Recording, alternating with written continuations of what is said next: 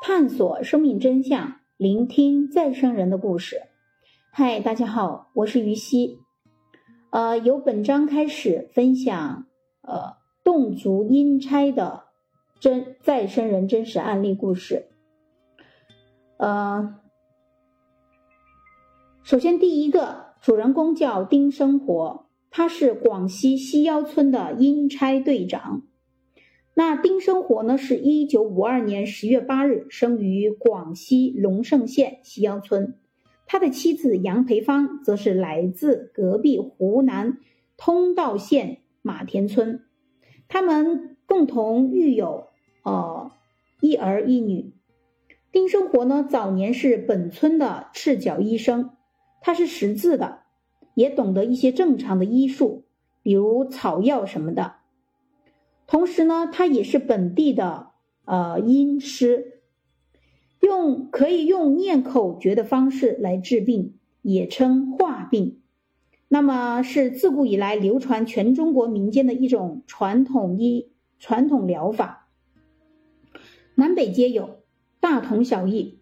那么往往对一些突发性的怪病有神奇效果。啊，侗族呢？密咒，他们有一些需要是，嗯，由快死的上一任师傅去传授。那么还有一些呢，就是可以有幸得到某些鬼魂或者神仙的阴传。而丁生活呢，说他的阴师傅呢，是则是会在梦中传授他用什么草药治疗什么病。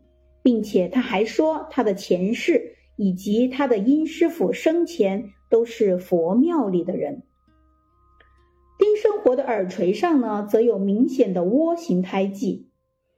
他的前世是庙里的一位尼姑。他现在的殷师傅呢，生前是在当时庙里的呃一位师傅。丁生活二十一岁的时候，去通道县。马龙乡长安堡村帮他的妹妹治病，他的妹妹病情很严重，但他但却被他一下子就给治好了。于是呢，丁生活名声大振，四邻八乡纷纷请他去看病。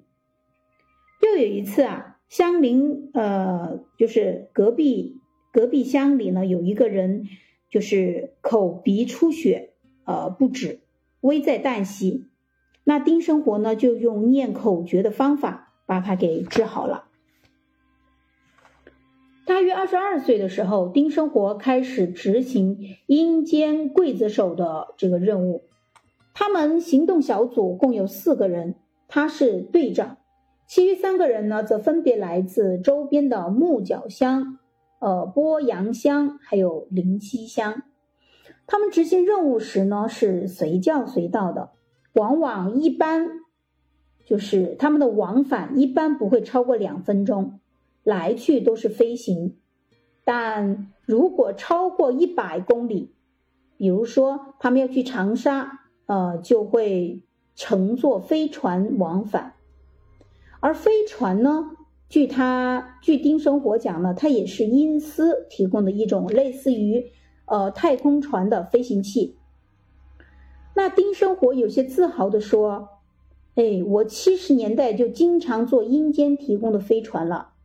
那时候国家还没有造出神舟系列太空船呢。阎王他的命令呢是不分昼夜的。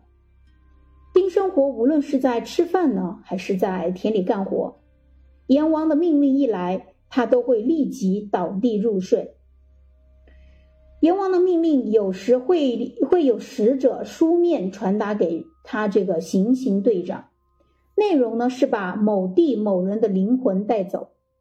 于是，当丁生活接到命令以后，便会带其他三个队员一同前去，依照命令将某个按照生死簿记载到期的人处决。有些生死簿上受限到期的人，健康状况仍然很好。没有任何明显疾病。丁生活奉命抵达现场以后呢，就会使用阎王所赐予的一把铁锤，猛然击打其头头顶，直至他的肉身与灵魂分离。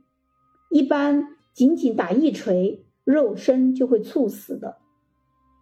至于如何处置这个刚分离的灵魂，那么是其他阴差的事物。他们这一组一般打完就返回，其他的他都不管了。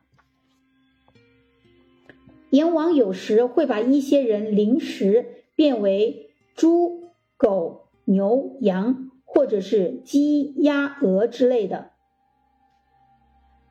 这么做的目的呢，是为了迷惑丁生活他们这些行刑的阴差小队。比如有一次，丁生活接到命令，呃，去处决他父亲养的一头猪，于是呢，他依照命令去行刑，但是呢，一锤下去，那头猪死了，但他却发现是自己的父亲，但他也是无可奈何的。还有一次，他接到命令，说是前往马田村击毙他岳父杨某家的一只鹅。等他击毙那只鹅以后，才发现那只鹅就是他的岳父。丁生活的妻子杨培芳说，他父亲死的那一天身体很好，根本就没有病。当时父亲正坐在门房门边上。坐的位置不太好，他的母亲便提醒了他一句，说：“你坐好点。”话音刚落，再看他，再看他父亲，竟然一一刹那就断气了。对于若卧床不起的病人呢，他们四个人一般不会用铁锤打，而是直接把他的灵魂抬走。抬灵魂的感觉就像活人抬活人一样。那么有一些人呢，身体健康，阳气旺盛，火气又大，难以靠前，也就是阳气很旺盛，他们阴差是很难靠近的啊，这么理解。所以有一次呢，他们奉命去处决龙城镇鹿塘村的一个妇女，那个妇女就属于这种情况，他们阴差小组四个人。都未能按时将她击毙，任务没有完成就返回了。返回以后呢，丁生活就病了一个月。阎王托梦说，这个任务没有完成，那所以要惩罚他。当丁生活病好以后，又再次接到阎王的命令，带队前往该地。这一次呢，他们发现这名妇女正在河边洗衣服。于是他们从后面把她推下水淹死了。因为命令只有姓名和村寨名，所以呢，因为重名等等原因误捉的也是有的。那么这种情况呢，阎王会把呃居错的这个灵魂交给其他的鬼差，再送回去还阳。所以呀，当有人误死这种情况，如果没有停灵，直接拉去埋葬或者是火葬的话，火化的话，那这个人就连还阳的机会都没有了。所以在此可以看出，呃，停灵七日的一个必要性。平阳村呢有一个与丁生活有关的事件，就是啊，许多年前有一户人家正在为新生的孙子办满月宴。那爷爷呢，正在桌子上与一大群亲友喝酒，可是这个爷爷的寿限已到。生活他们奉命抵达时，却发现这个爷爷的身边正坐着刚吃，就是刚生完孩子的儿媳。他们不知道什么原因，特别害怕这种妇女，不管不敢上前去下手。于是丁生活呢，就让一名队员。进婴儿房把这个婴儿弄哭，所以这个儿媳呢起身就去卧室安抚新生儿。当这个儿媳妇刚离开刚离开桌子进入房间的时候，丁生活他们这这四个阴差队员就立即在客厅行刑，那这位新生儿的爷爷即刻猝死在呃这个宴席上丁生活这个行刑队长的辖区非常大，呃，北边可以到达怀化、长沙。南边可以到达桂林。他说，他年轻时有时候一天执行多次任务，现在年纪大了，任务也减少了很多。但不管是以前还是现在，他执行任务的过程来回虽然只有两分钟，但回来后都会感到很疲劳。在执行任务期间，丁生活尝试看过自己的穿着，嗯，就像刚出发时的生人一样。他们四个可以相互看见，但生人却看不见他们。丁生活呢，在家里向来是不吃鱼、不吃肉的，一吃就会呕吐。但是他吃豆腐。有一次啊，他去木角乡执行任务，在那里吃了鱼，回来，他醒过来就开始呕吐。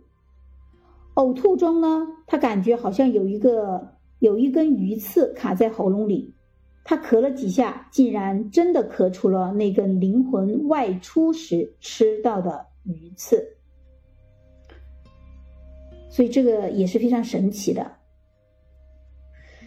那么丁生活呢，也告诉大家说，捐款、架桥等等善行呢，可能会导致。啊，也可能会让自己，呃，生死生死簿上的寿命会被延长，也就是我们所说的增寿。啊，那多行善事可以令自己延寿啊，这是丁生活作为一个阴差啊分享给大家的。所以古人讲了凡四训，嗯，可以改命。它是有，它是有呃来源和基础的。